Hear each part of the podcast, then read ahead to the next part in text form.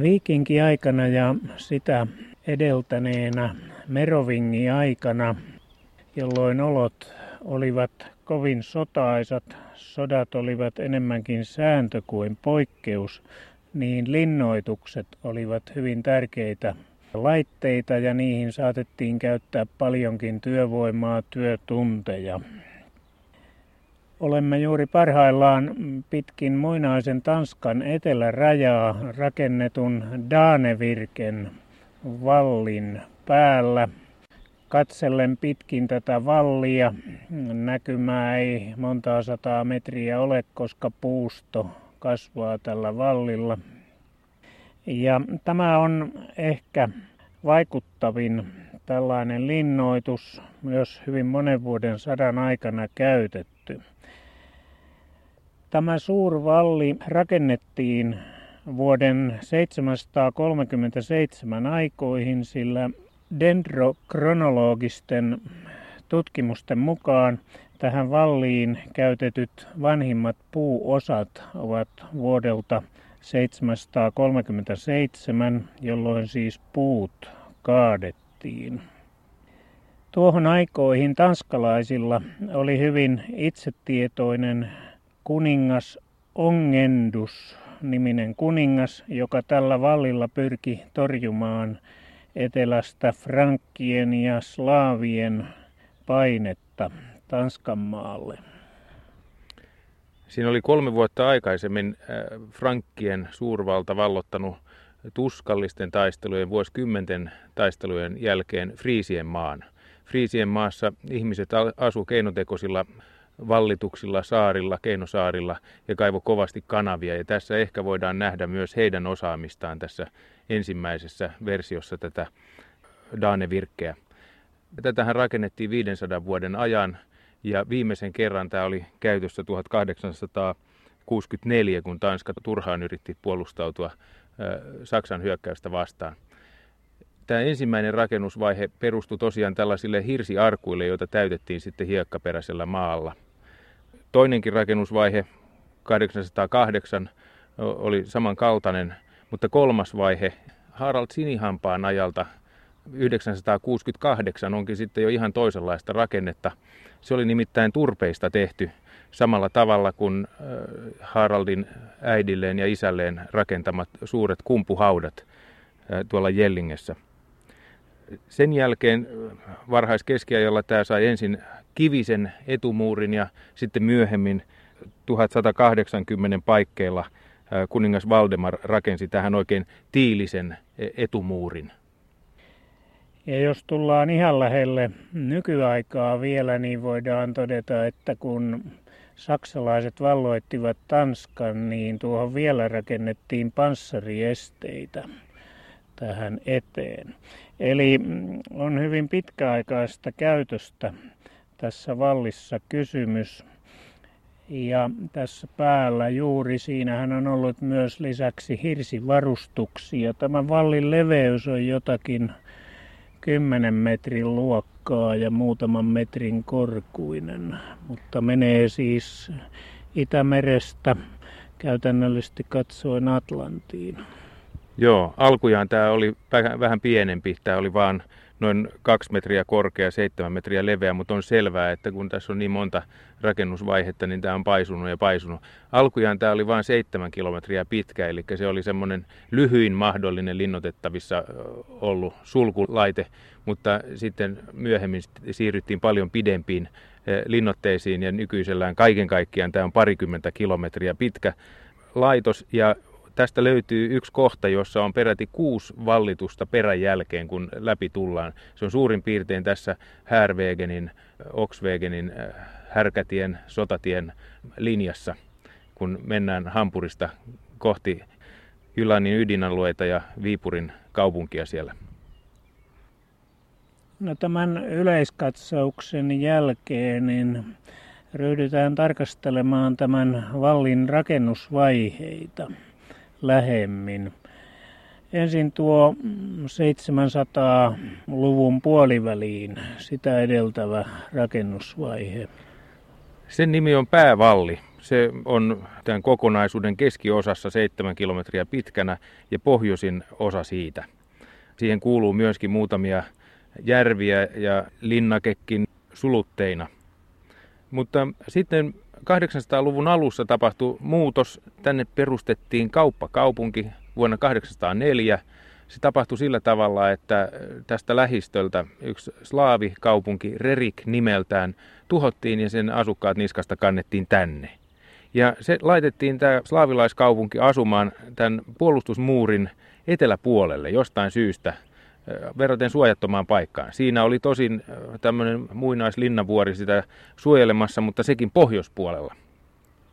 Kun sitten tuli suurempaa linnoittautumisen tarvetta silloin heti perään 808, niin kaupunki suljettiin toisella vallilla, joka periaatteessa sulkee ihan saman vyöhykkeen tässä Jyllannin vedenjakajalla, mutta hieman etelämpänä, muutaman kilometrin etelämpänä. Ja sen nimi on nykyään Kuuvirkke ja kun sitten vielä 160 vuotta myöhemmin saksalais-roomalainen keisarikunta meinasi vallata Tanskan, niin silloin rakennettiin tämän kaupungin ympärille Hedebyyn, eli Pakanakylän ympärille maavallitus, ja se rakennettiin yhteen tämän ensimmäisen vanhimman linjan kanssa, ja sitten vanhinta linjaa vielä jatkettiin ehkä kuusi kilometriä tuonne länteen kohti Atlantia, ja tästä tuli täysmittainen siinä vaiheessa.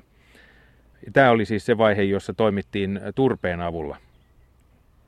Mainittu Hedeby, se oli Pohjoismaiden ensimmäinen kaupunki, oikea kaupunki ja se ympäröitiin kehävallilla ja sitten todella se haluttiin liittää tähän Danevirkkeen ja näin syntyi mahdollisimman suojassa oleva yhdyskunta. Samaan aikaan linnoitettiin monet äh, Skandinavian varhaisista kaupungeista, niin kuin Birkka esimerkiksi. Mutta täällä Tanskassakin useita alkukaupunkeja, plus sitten nämä kuuluisat neljä tanskalaista pyörölinnaa osuu tähän samaan ajanjaksoon, kuten myös yksi pyörölinna tuolta Skånen puolelta. Sitten tähän vallijärjestelmään on tullut pienempiä lisiä, käyrävalli ja esivalli. Ja sitten oli ihan tuolla linnoitettu myöhemmin Tyyrebori linnoituskin. Ja näiden vallien yhteispituuden on laskettu olevan peräti 30 kilometriä. Mutta tässä tämän Daanevirken päällä ja sen edustalla on käyty lukuisia taisteluja.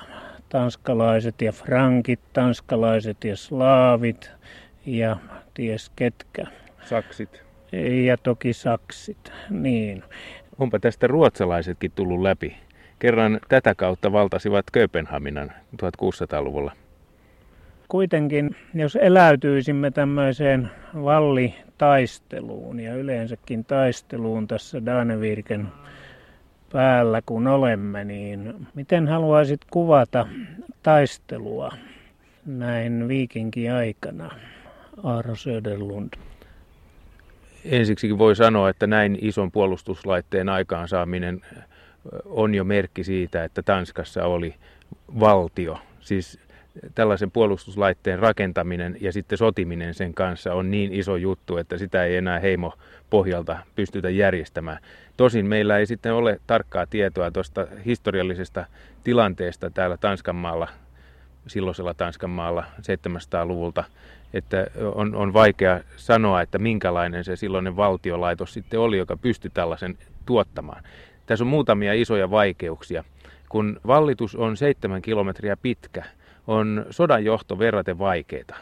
Eli näen, että sen takia nämä kaksi ensimmäistä rakennusvaihetta muodostaakin tämmöisen puikkomaisen suoran, jotta puolustus näkee kontrolloida omaa toimintaansa sen päästä toiseen yhdellä katseella.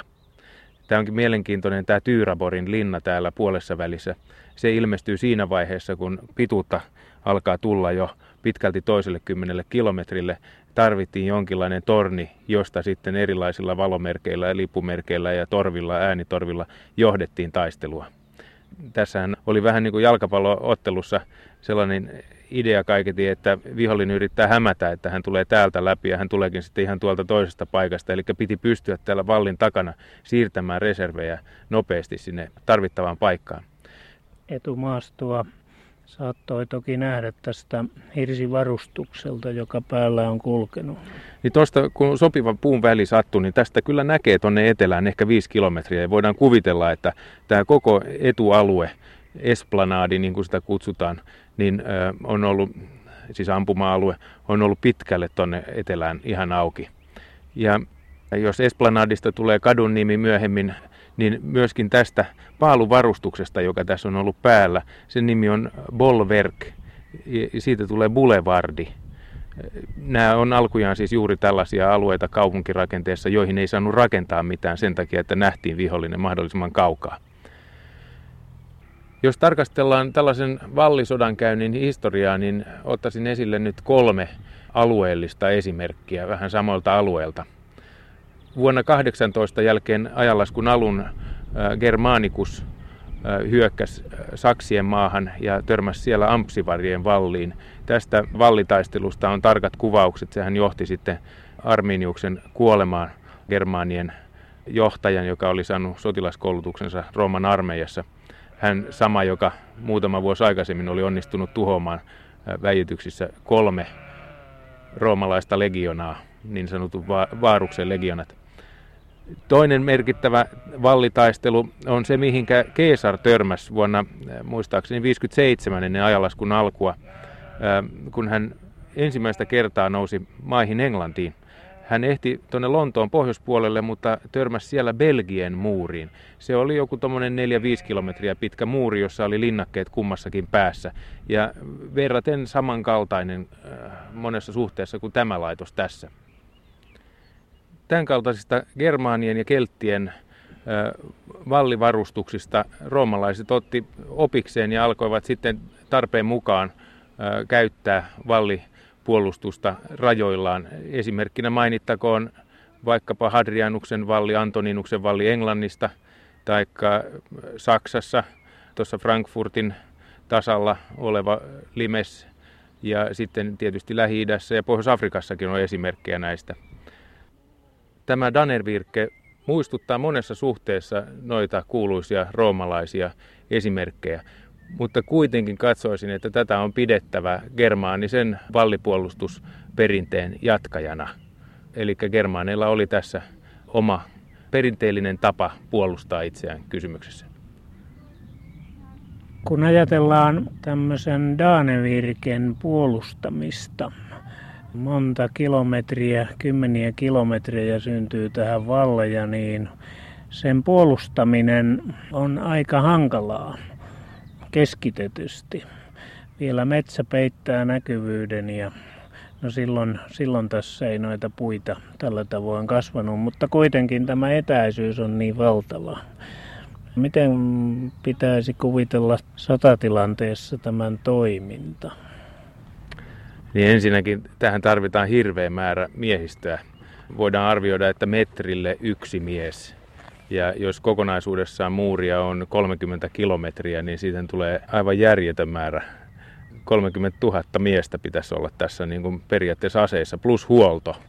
Tämän kokoisia armeijoita ei viikinkiaikana ollut, vaan armeijat normaalisti oli vaan jotain tuhannen miehen luokkaa. Mutta jotain tästä puolustamisen vaikeudesta ja sen järjestämisestä kertoo se, millä tavalla Harald Sinihammas hankki Norjasta saakka tänne puolustajia taistellessaan nousevaa saksalais-roomalaista keisarikuntaa vastaan. Monikansallisen puolustuksen, joka oli venytetty kilometrien matkalle, järjestäminen todennäköisesti perustui sille, että oli annettu vastuualueet, nämä ja nämä alueet kuuluu tälle ryhmälle ja seuraavat alueet seuraavalle ryhmälle ja sen jälkeen kun torveen soitettiin hälytys, niin kukin ryhmä sitten vastasi omasta alueestaan niin hyvin kuin taisi tällainen ajatus reserveistä on mielenkiintoinen. Olisikohan heillä tällaisia reservijoukkoja ollut heittää sitten murtumapaikkoihin todennäköisesti. Mutta se jo tarkoittaa sitä, että siinä on ollut hyvin kehittynyt sodanjohto ja sotalaitos, josta sitten tässä muuten ei ole kauheasti esimerkkejä. Tavallisesti viikinkien hyökkäys oli sellainen, että että sodan johto rajoittui siihen, että annettiin hyökkäysmerkki ja sen jälkeen kaikki vaan ryntäs vastakkain ja taisteli niin hyvin kuin taisi. Niin on tässäkin mahtanut tapahtua. Heittoaseistus oli suosiollinen sille, joka pääsi ylempää ampumaan. Silloin ulottu ampumaan kauemmas ja siinä suhteessa täällä vallilla olijat oli paremmassa asemassa kuin noin tuolla alhaalla olijat. Tähän eteen on kaivettu myöskin tämmöinen vallihauta, joka nyt on melkein täyttynyt, mutta joka kuitenkin vielä näkyy maastossa ja jossa lampaat nyt syö ruohoa. Myöhemmissä kehitysvaiheissaan siellä varhaiskeskiajalla, kun tästä tuli tiilipintainen tästä puskupinnasta, niin siihen liittyy sellainen erikoisuus, että tähän rakennettiin tie päälle. Ja siinä näkyy jo selvästi se, että on pystytty siirtämään joukkoja painopisteen alueelta toiselle täällä muurin päällä. Ja tästä on tullut paljon dynaamisempi kuin mikä tämä alkujaan on ollutkaan.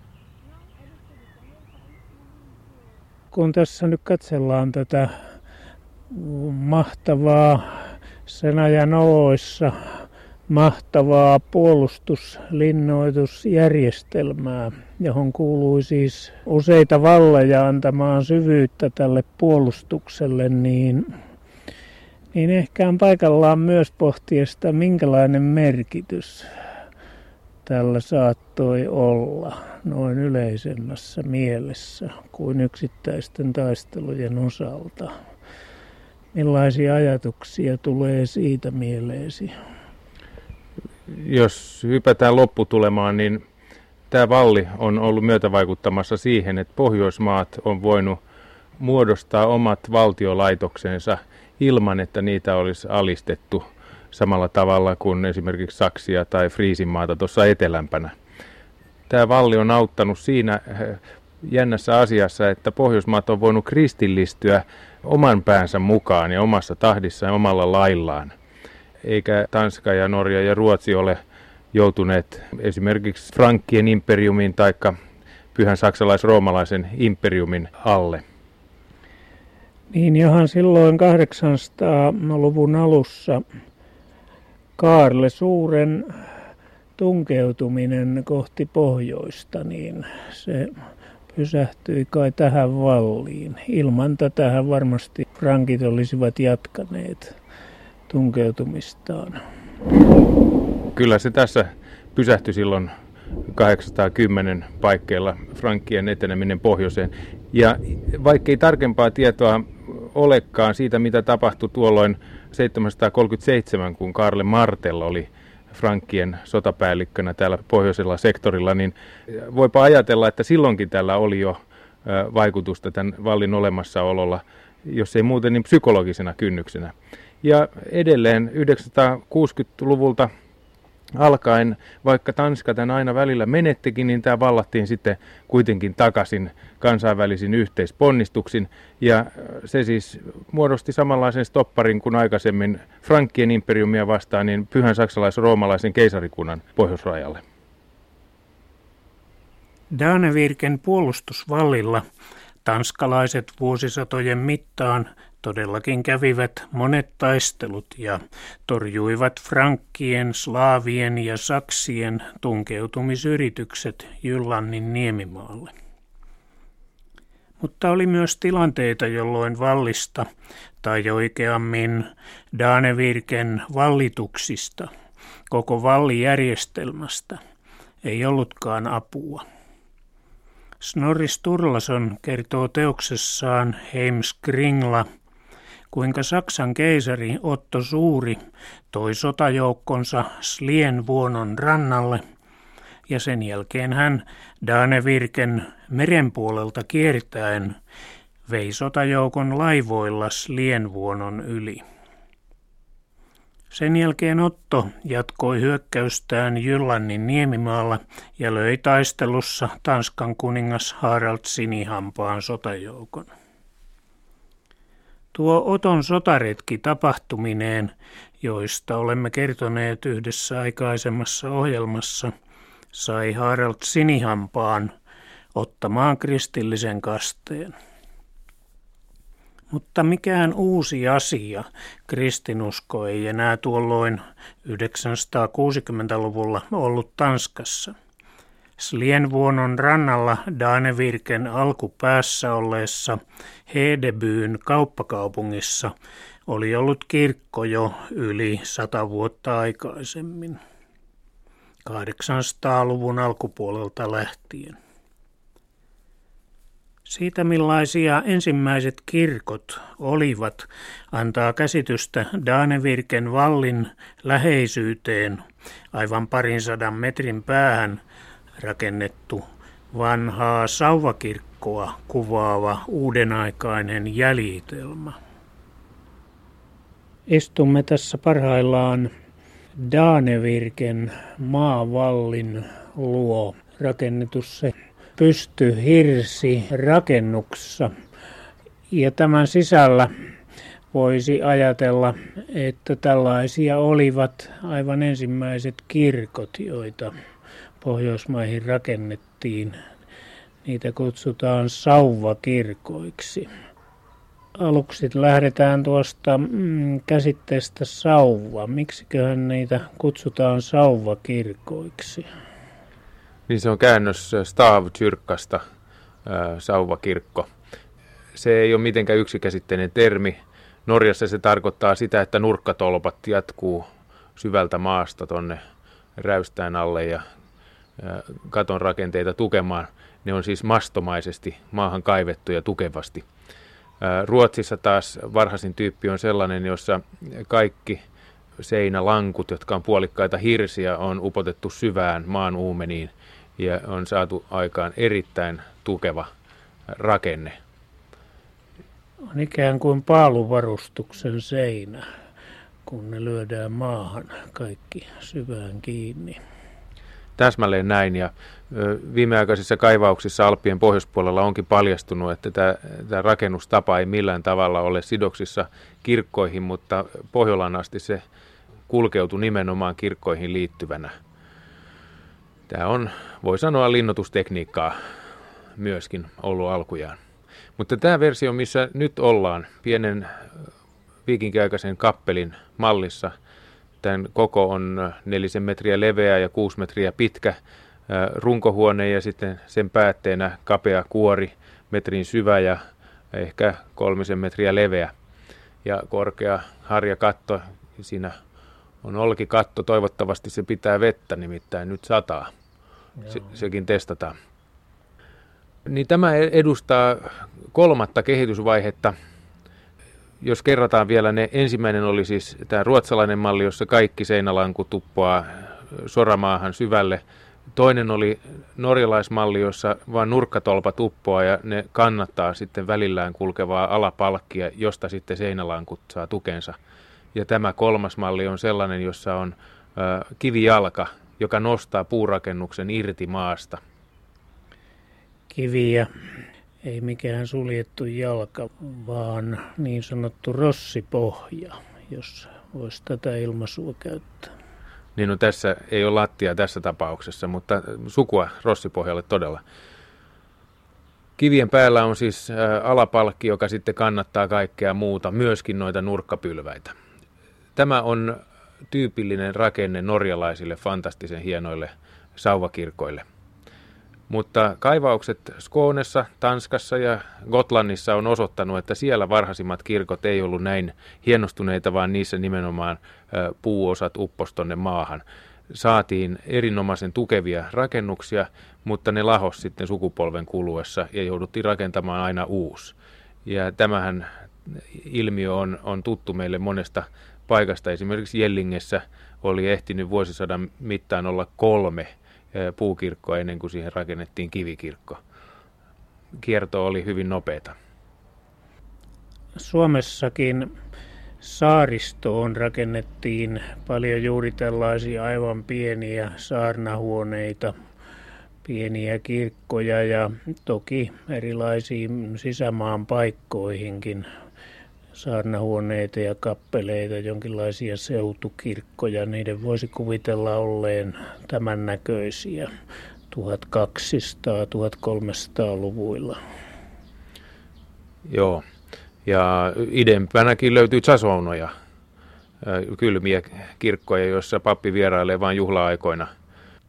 Viikinkiajan lopulla esimerkiksi Islannista tunnetaan tämmöinen kolmeportainen kir- kirkollinen hierarkia, jossa on näitä kylmiä kappeleita. Sitten on kyläkirkkoja, normaalia kirkkoja ja sitten on piispan kirkkoja. Mutta Suomen varhaisimmat kirkot, mitä ilmeisimmin kuuluu nimenomaan tähän ensimmäiseen vaatimattomimpaan kategoriaan.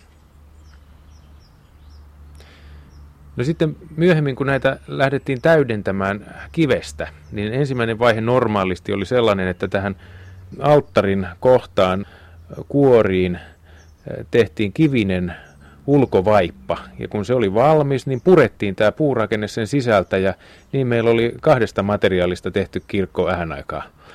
Se tapahtui siis ainoastaan tälle, tälle alttarin osalle ensin, se kivestä rakentaminen. Eli meillä oli itäpää kiveä ja länsipää puuta lopputuloksena.